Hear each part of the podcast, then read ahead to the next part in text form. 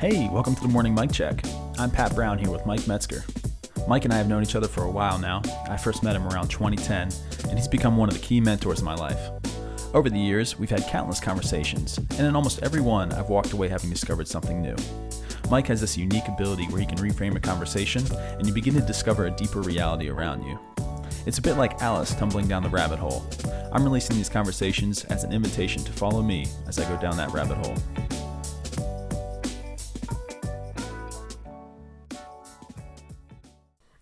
Back. Mike, back. good morning. Good morning. Man, it's been a while. You Yeah, gotta be. Wow. It's been like 40 days. Yeah. it's good to be back, though. Good to be back. Um, hope you enjoyed some of your time off for Yeah. the one person listening. Uh, we took a little break, but uh, but yeah, now we're we're back back in the the routine. This morning's question for you, Mike, is uh, I mean simply, what is the good life? But what I mean by that is, uh, I I feel myself kind of aiming somewhere, and I'm sure many resonate with that. Of like, to to what end are we are we doing things right now? And and, and in my mind, I have this picture of hey, you know, this is the good life, and this is what I'm working towards, or or maybe this is the good life, and this is why I'm experiencing either all of it or part of it. But that image or that that, that direction has shifted, of course, over the years, and I'm very curious how has how has that shifted for you? What is it today? So when you think of yeah, obviously you're picture minded. So what what do Mhm. you picture when you think of the good life of where you've been over the years and how that's changed? So that's my question to you, Mike. What what is the good life? how has that changed over the years? Well, I mean, it certainly has changed. That's for sure. And uh, hopefully some of it is growing up. We'll see. But yeah, without a doubt, I, won't even tell you all the ways. I mentioned a good life when I was 16, but we'll, Uh, we'll skip the teenage years. Yeah. I tell you, one of the one of the reasons you, you have to grow up is that somewhere after I came to Christ, somewhere in my twenties, I can't remember. I was telling my mom about all the times I'd fooled her about that I had actually drunk too much. And she, she said, "Oh no, I knew." I said, "Oh, that really wasn't a good life then." so as you know, Pat and I don't script these, and so I just listen to him and. Uh, so here's a picture that popped to mind right away, and then I'll have you take it on, Pat. So um, there was a uh, person that once came to Jesus and uh, said, uh, "Good teacher," blah blah blah blah blah, and talked to him. What did Jesus say? I don't remember that. He asked him a he answered a question with a question first of all, which is brilliant. As always. which is what I'm going to do right now. So, well, I didn't remember what Jesus replied. I probably set it up so vaguely that your brain is scrambling from Yes. Deuteronomy to Hebrews. Jesus says, uh, "Why do you call me good?" Ah. Why do you ask that question? Because he's Jesus, Mike, and okay, uh, listeners, obvious we've been off for a while, so we're going to oil our wheels here. He says, uh, Why do you call me good? No one's good but God.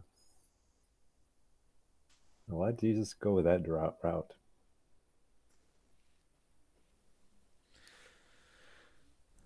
No one is good but God. No one is good but God. Go back to let's go back to Genesis, the first six days. And uh, at the end of almost every day, God, Elohim, makes an assessment. What does he say of the first day, the evening and morning? But he called it good. good. Second, third, fourth, fifth day. This is good. Only God can create good. Doesn't call it great, doesn't call it awesome, doesn't go that's good. It's a moral assessment, um, which good is. It's fascinating, by the way, if you ever ask someone, hey, how you doing? They go, I'm doing good. You really understand, for the few 16 Americans who understand grammar anymore, you'd say, really, what exactly are the good acts you're doing? I'm doing well. That's why uh, the famous Puritans say, God loveth adverbs. Doing well is an adverb.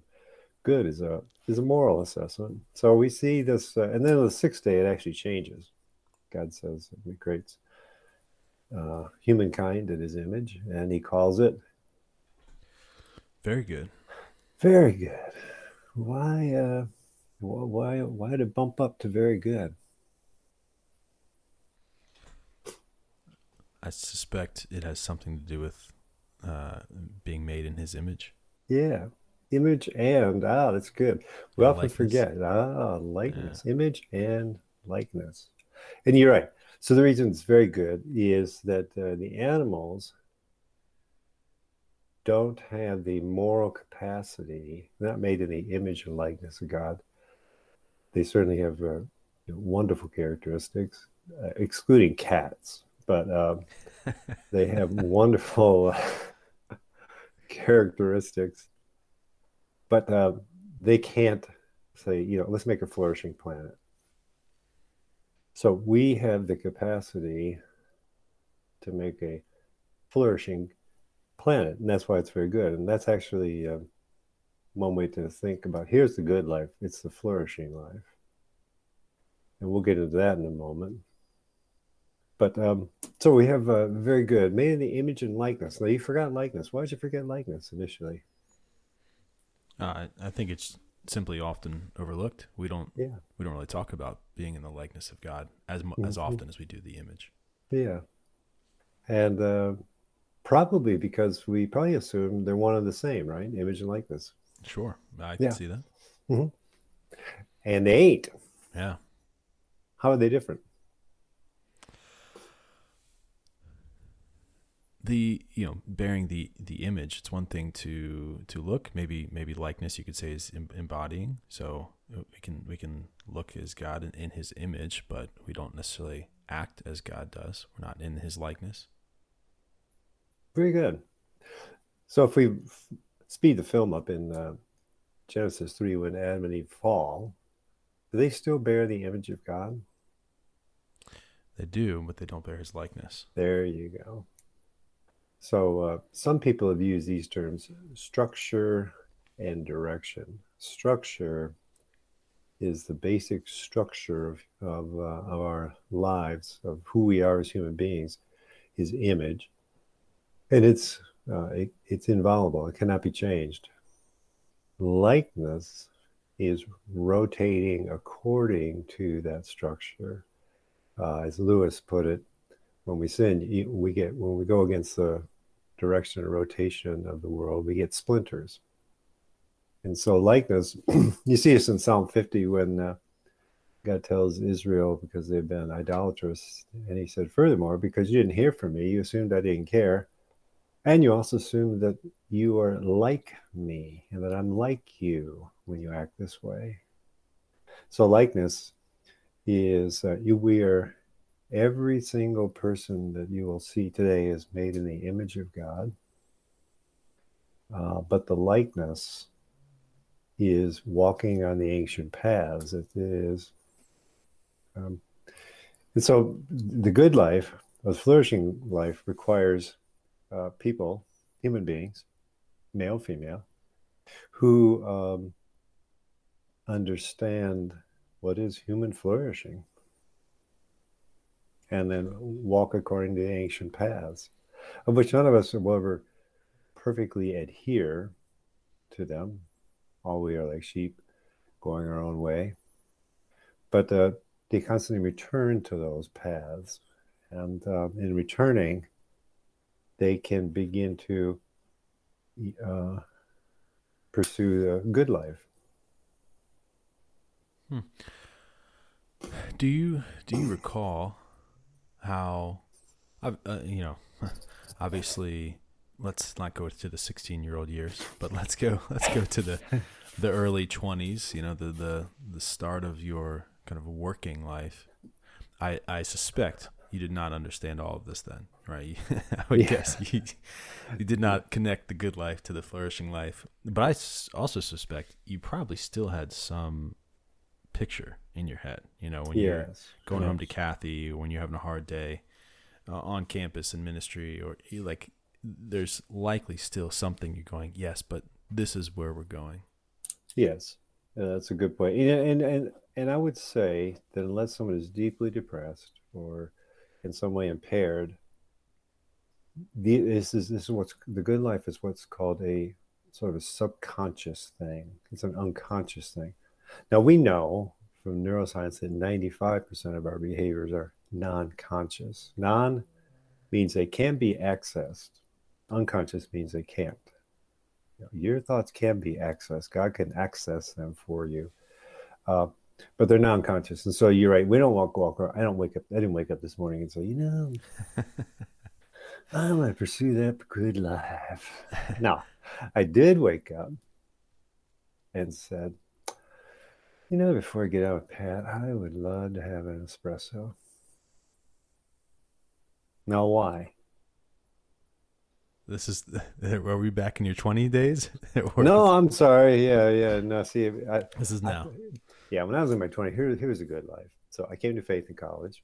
And I worked with a, a large, probably, the, I think at that time, the largest uh, parachurch organization uh, I got involved with as a student. So when I graduated, the good life was was a win, build, send was a strategy. Win people to Christ, build them in the faith, send them out to reach others. That was a good life. Hmm. So what I had while I was raising support, um, you know, I had uh, one of my uh, supporters made a comment said, "By the way, you ever get tired of doing this? You can come work for me. You'd be making over a hundred grand in a couple of years." What was he telling me was, was a good life? Making bank. Do you think I didn't remember that? I knew I should have listened.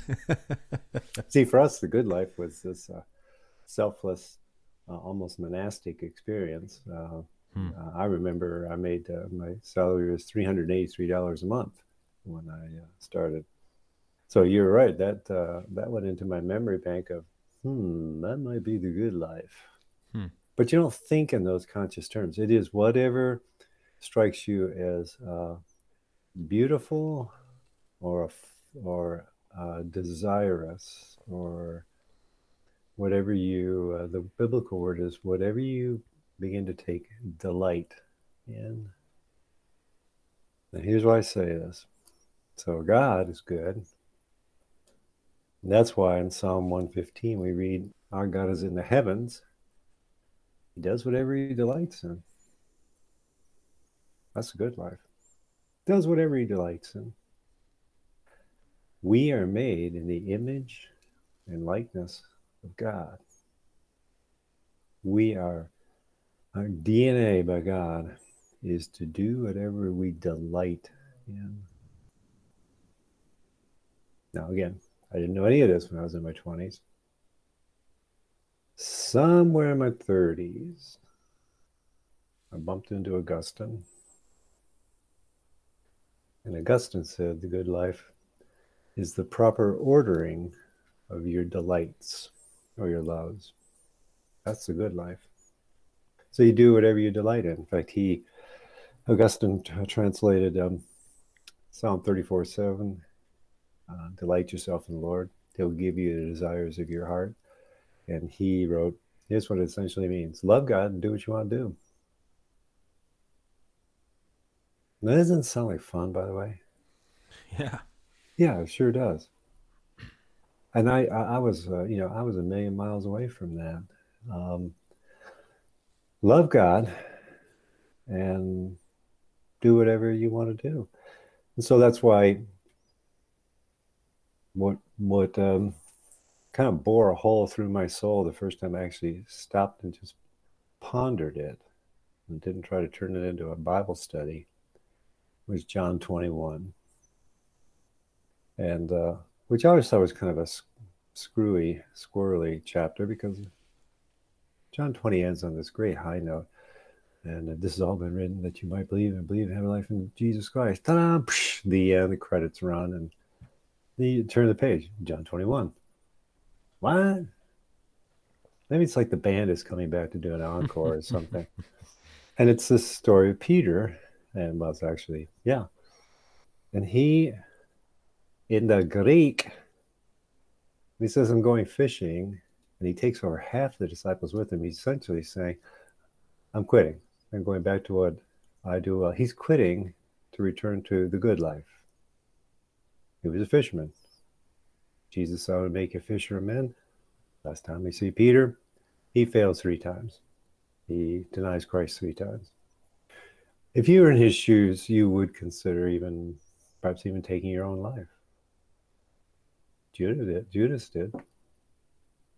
What a massive failure. What a, what a catastrophic collapse of faith. So he goes back to what's the flourishing life? And the majority of his disciples say, We'll go with you.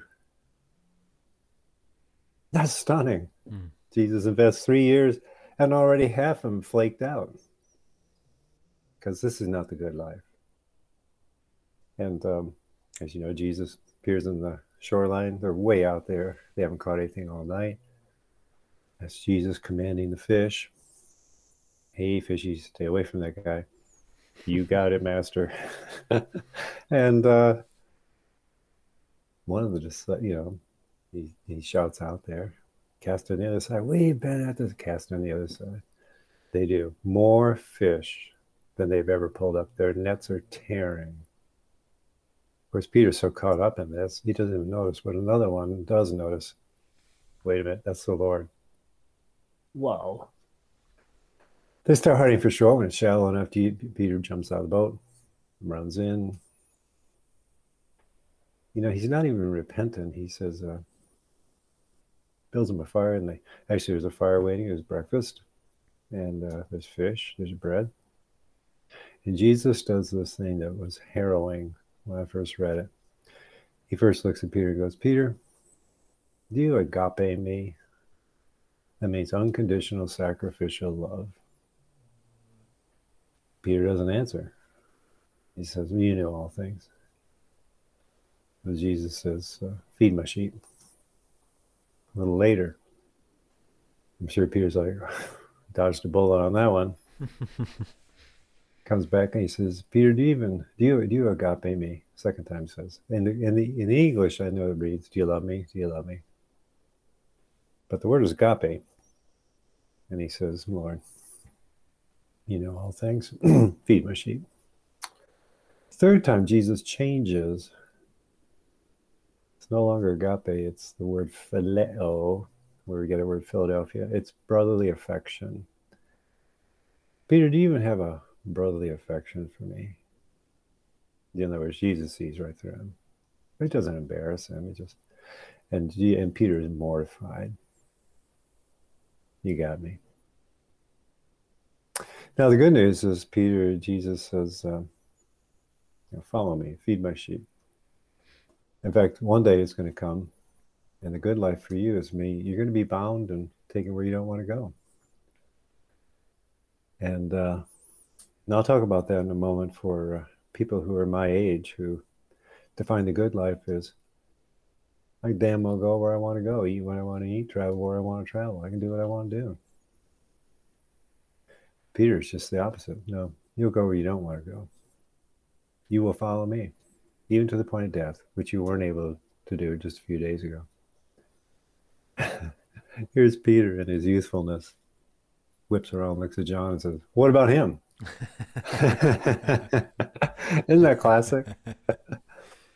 And that's how many of us define the good life, by the way, is they bought what kind of a home? He he bought a Tesla. They went to Italy. So, and um, he says, listen, if I want him to stay till I return, that's none of your business. You follow me. Now, that was a bit of a long winded way to go.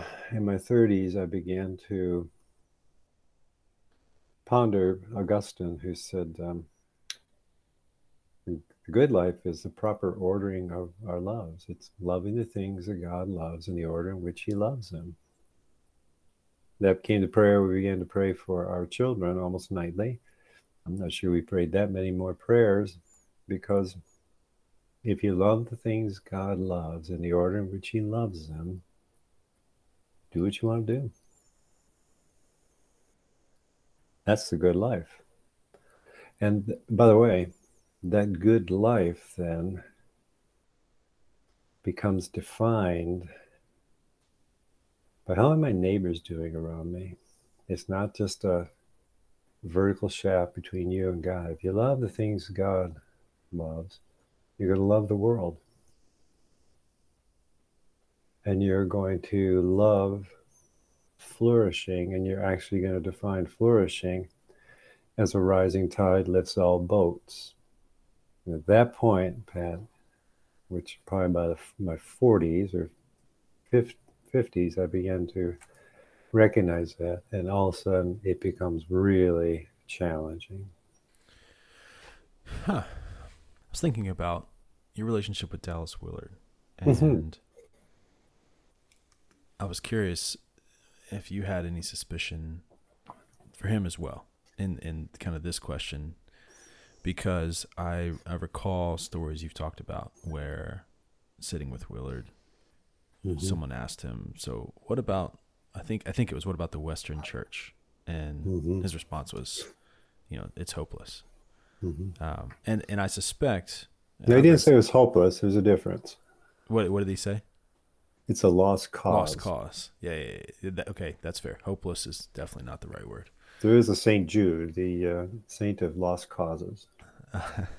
so, uh, I'm I'm curious what his thought may have been there, or or if you've resonated with a, a bit of a sense of like when you were with a parachurch, when you were a pastor, even your time at Clapham, eh, there there's kind of been an inkling of change and pursuit of flourishing, or even even help help other believers understand flourishing. Mm-hmm. Um, mm-hmm. And there has to be an extent, I would, I suspect, to which it, it could be exhausting pursuing that path where you, you, you get to the point and it's kind of that hands up. It's it's just a lost cause. I, how do you make? I don't know. I guess I'm trying to ask what what do you think Willard's picture of the good life was? Yeah. Well, I think he talks a lot about it in Divine Conspiracy, um, and he talks a lot about it in his book on spiritual disciplines. Uh, and he makes a good point. Um, and I think he talked about this like 40 years ago, those little bracelets, WWJD. Remember those? of course. Well, Are you still wearing yours? no, but I'm getting to an age where I recognize if I say something like that, people go, What? you say something before uh, the new millennium, they go, My God, how old is that guy? 1986? um, and he made a good point that he said, you know, if you have to ask what would Jesus do, then you, you pretty much lost lost the whole point anyway. The point in the Bible is who would Jesus be? What kind of a person yeah. would make that statement? What kind of a person would say, for example, the first to be last and the last to be first? And where does that even come from? And so what Willard talked about with the disciplines, which he began to head into after he left the pastorate. He's a Baptist pastor at one time.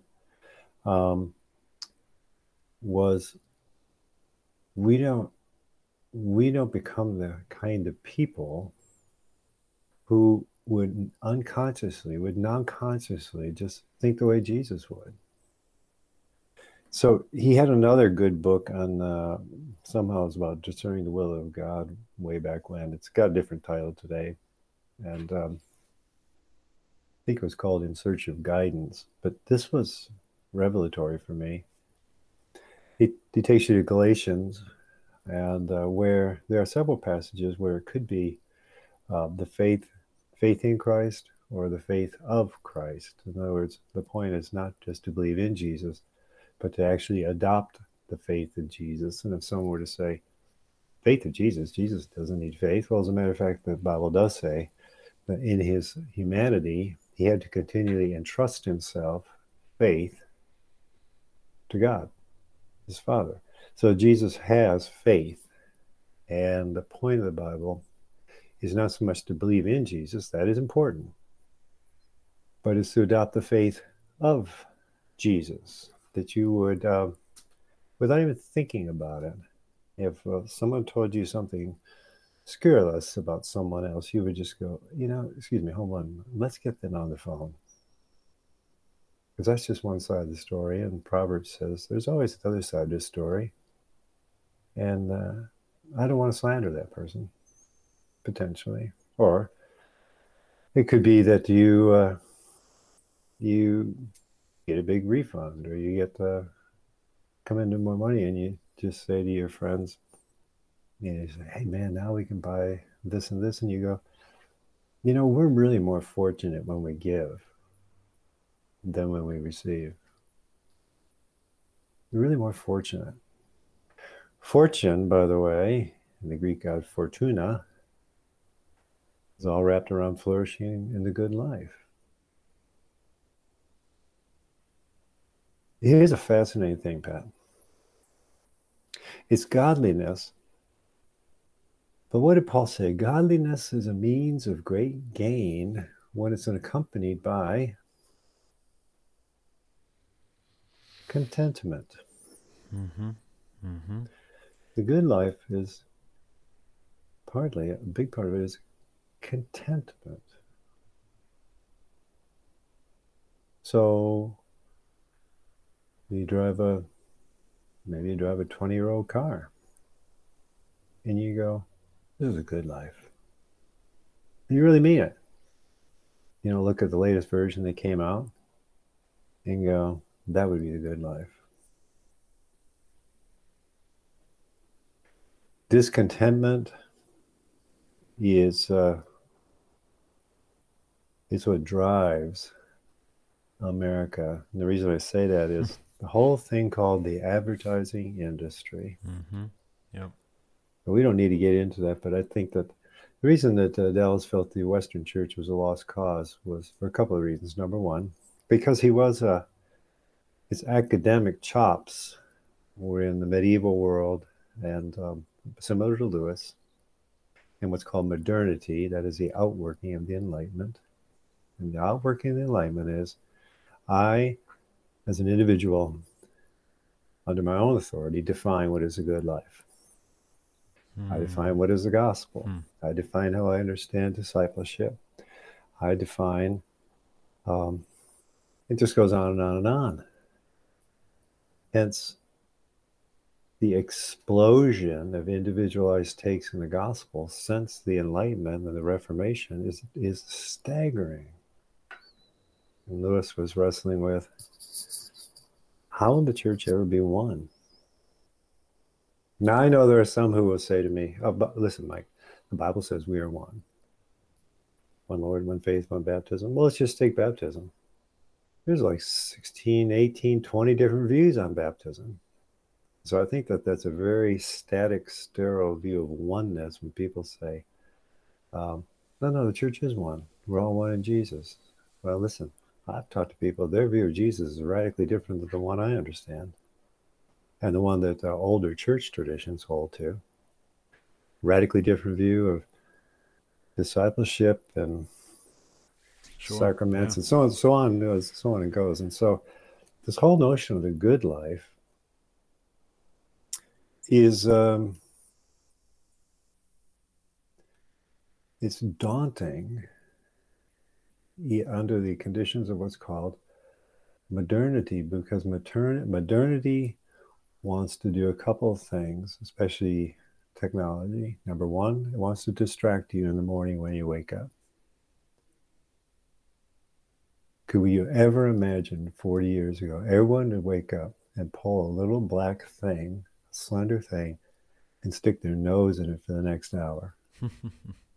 they wouldn't even see the sun come up. They wouldn't take in the aromas in the morning, be conscious of it rather.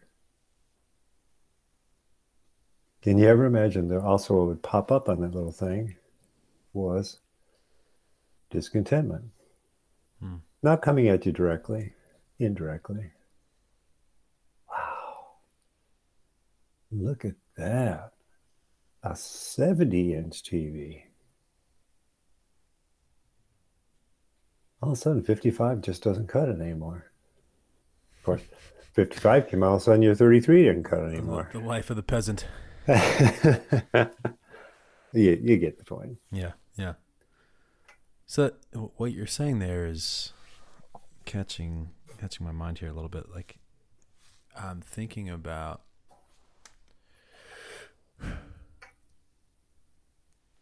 let's go let's go with one scenario trying to think through contentment but also what you want. You know there's there's i guess a tension there. You know you can be discontent because you want something else. But i think maybe the the idea here is as you love god then you become more content and those two come together. And one example right. what i'm thinking of is let's say you just you, as many i'm sure don't but you don't enjoy what you do for work. So you have a have a job you do not enjoy. Maybe it's a level of stress you do not enjoy. Something there. But at the end of the day maybe you, you don't want to be doing it. But you're content because you get to spend more time with your family or you know um, i don't know. That's that's where you're content. So it's I guess I'm thinking is is that kind of where you're thinking you're you're in line. It's not necessarily well you don't enjoy your job and so go find a job you want to do. It's more of seeking out contentment with your situation and learning to appreciate the good that you already have. Like is is there is That's there a right. piece of that to it? Yeah, I mean, it, it, it becomes. I mean, first, it's very. It becomes much more difficult with the rise of the corporation to make that connection. In other words, if you used to, if you cobbled shoes, the uh, it was a pretty simple line from here's your customer, they come in, you make the shoe, you hand it to them, they hand you some money, you go, this is a good life. And uh, now you, you write a line of code that uh, is part of uh, millions of zeros and ones, and I think it's really hard if you're a thoughtful Christian to go, um, boy, I got to do some mental gymnastics here to sort out how this is uh, part of the good life. There's a part of me that wants to say to people who write about, you know, find your calling or vocation. I always want to say, nice work if you can get it. It's, hmm. uh, I always think of the guy who's building the F 150 uh, Ford uh, on an assembly line. What's going to make sense to him? Now, he's been told the good life is 30 and out. Right. So give up 30 years of your life. I don't think that's the good life. But where Christians haven't been, or at least you see the power, this, this uh, leviathan of modernity is okay, well, it's the best selling truck in America, Ford F 150. So a whole lot of men and women are going to buy that truck. And if you won't stand here on the assembly line, someone else will. So you want to go find yourself? Go, man. You come home and you tell your wife, and she goes, I hope you didn't make that permanent because I am turning your little rear around and sending you right back to work. because we have a thing that was developed some 100 years ago, incentivized by government, called a mortgage. Mortgage, by the way, ever heard of a mortician? That's right, a mortgage is slowly killing something off. We say it's the debt, but often it's slowly killing you off. Because we have in this country, which, by the way, 100 years ago was a, was a nation of renters, far exceeded homeowners the government decided to incentivize through mortgage interest deduction and what have you. The good life is hell no, you don't rent. You buy. What do you buy? Watch HGTV. We can afford three hundred thousand. Good. Let me show you some homes at three fifty.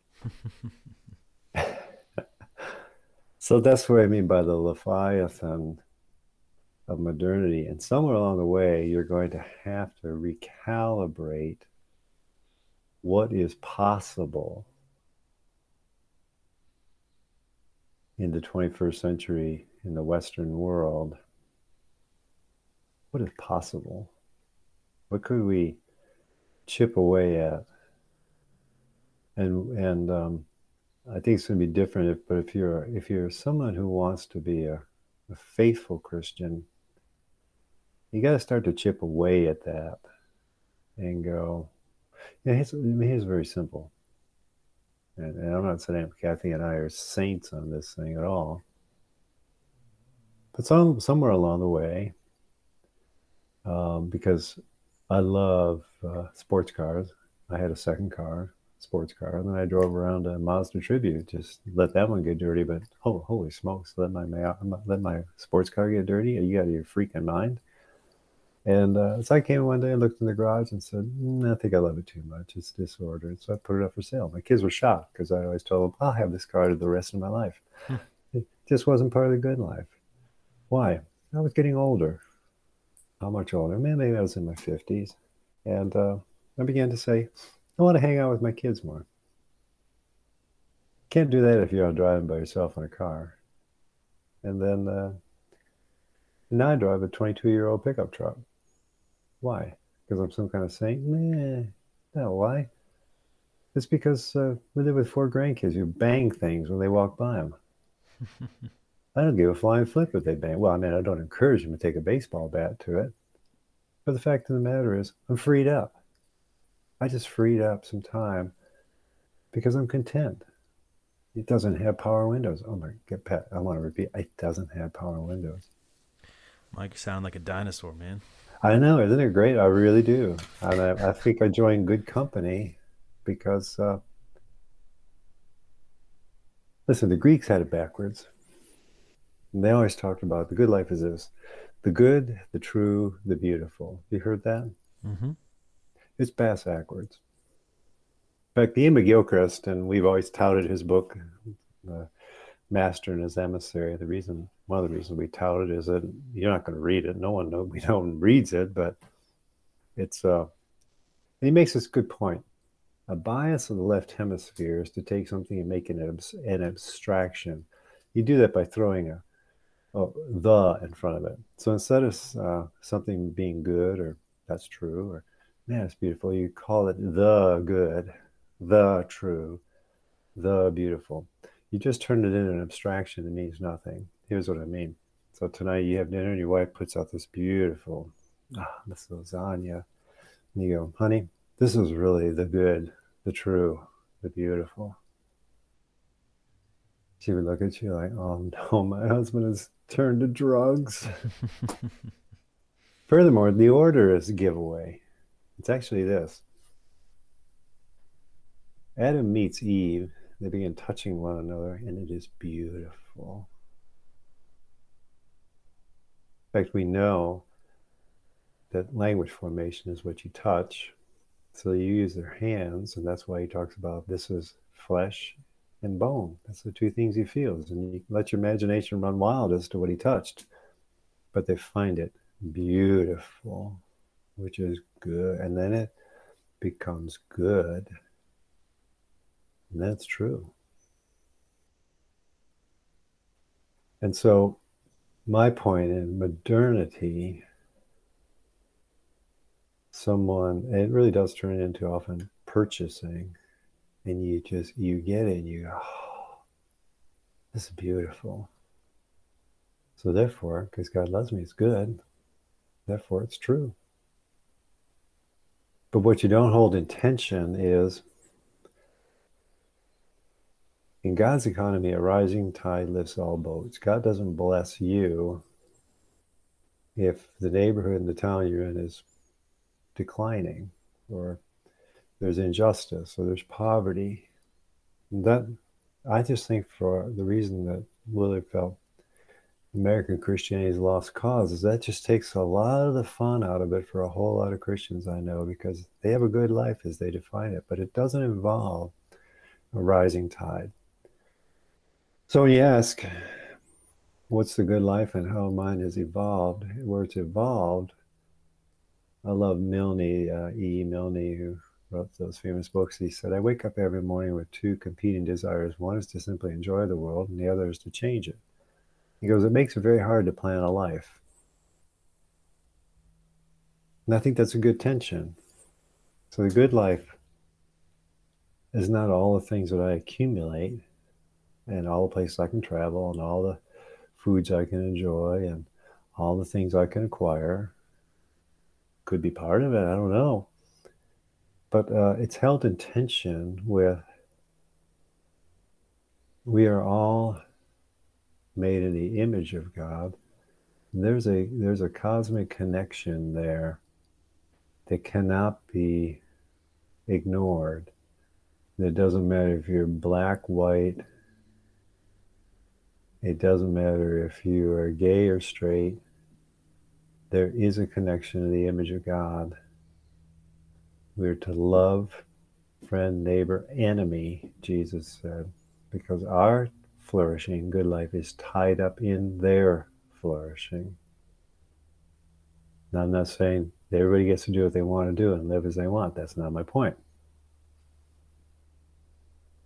But the good life is is just a lot more involved than how advertisers have reduced it down to. And I think what I've felt as I've gotten older is things that I pursued that I thought would be the good life. I felt some of the, the vacuousness of it. I felt some of the the bitter aftertaste of it of saying, mm-hmm. oh, that wasn't it. That wasn't it. But I try to learn. I would even say in planting a church in 1987 because it, it boomed. And there was a part of me who said, you know, this is a good life. I'm a successful pastor, whatever. I look back now and think, what does that mean? It basically meant we were the fastest growing church in the county. And unfortunately, nothing fails like success. So when you're the fastest growing, you have people come who are looking for the fastest growing church. I accommodated that because I wanted the good life. I was a good life. I was fawned over, I was paid, I was popular. Well, God took care of that. and uh, we had to fire a guy and we do cause and a couple hundred people told me I was an idiot or worse things than that. and uh, I thought I was this some kind of buckaroo stud, but I was really hurt.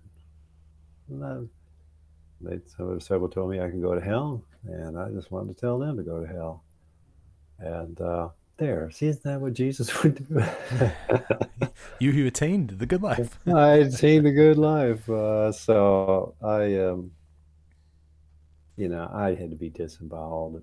I had to be. Uh, I had to unlearn. And you'll spend the rest of your life doing that. But I do think that a lot of the stuff out there about find your passion and find you this and find you that. It's just nonsensical. It's just, it's just, uh, often want to say, well, let's take a field trip to Ukraine and let's, you know, you give them a rousing talk about finding your passion. We travel to most of uh, India, most of Africa, Travel to China, good article this morning, the most rapidly aging country in the world with daunting challenges. And let's say you're a believer there and you're going to talk about, you know, yippee ki ki and follow your passion. Hmm, really? Jesus. Peter, here's your good life. You've always done what you wanted to do. But in the end, one day you'll be bound and you'll go where you don't want to go. You're going to do what you don't want to do. You're going to find that's a good life. Hmm. Just to kind of process a little bit at the end here, thinking about it's it's trying to connect what you had said. It's it sounds like the good life ought to be loving as God loves, the order mm-hmm. in the order in which He loves them, right? Yeah. And the pursuit of that is the pursuit of the good life so that eventually you can just simply do as you please because as you do you will be doing as God does. You will be in the image of you will be in the likeness of God and you will be you will be as Jesus was not and and is not just as he did right? You're not asking that question. That that's right. Yeah that's a uh, and again because throwing one little thing again. Under modernity, what Willard lamented is that all this is defined, uh, de- uh, defined individualistically. And so I would say, you know, peer over the horizon because uh, in older traditions, that all that is is um, held in tension with two things. Number one, what's called solidarity. Solidarity simply says you look at the poorest in your in your town, you go, "Would I want to live that way?" And if you find yourself going, "Not really," then you've got to modify how you understand the good life. Because if you define the good life as, "I don't want to live that way, but I'm not going to do anything about it," and then the other is, uh, um, we'll leave the word out. It's more like subsidiarity is what the word is. That loses people. It simply means, and sometimes those people need a little help. So you don't put, you don't create a nanny state, but you help. You help. And you help in tangible ways that, that cost you uh, to the degree that you just can't buy all the toys you want to buy. Otherwise, it's not really helping. And so if you buy all the toys you want, and you have 1% of your income left, and so you uh, toss the leftovers, that's not the good life. That's not the good life. So you're absolutely right, Pat, uh, in what you said. You just we hold it in tension with you peek outside your windows and you look around your town and go, so for me, what the growth has been since the pandemic is the uh, pop-up pantry that my wife developed for the Hispanic community because I remember the first time I went, there were over I think 400 cars that came through, but I found myself thinking I wouldn't want to live this way, and it takes a lot of courage to, as a you know as a white guy to go. Ah. Fact of the matter is, I look forward to driving back home to my home in the burbs. I wouldn't want to live this way. And Jesus goes, well, let's talk about the good life then.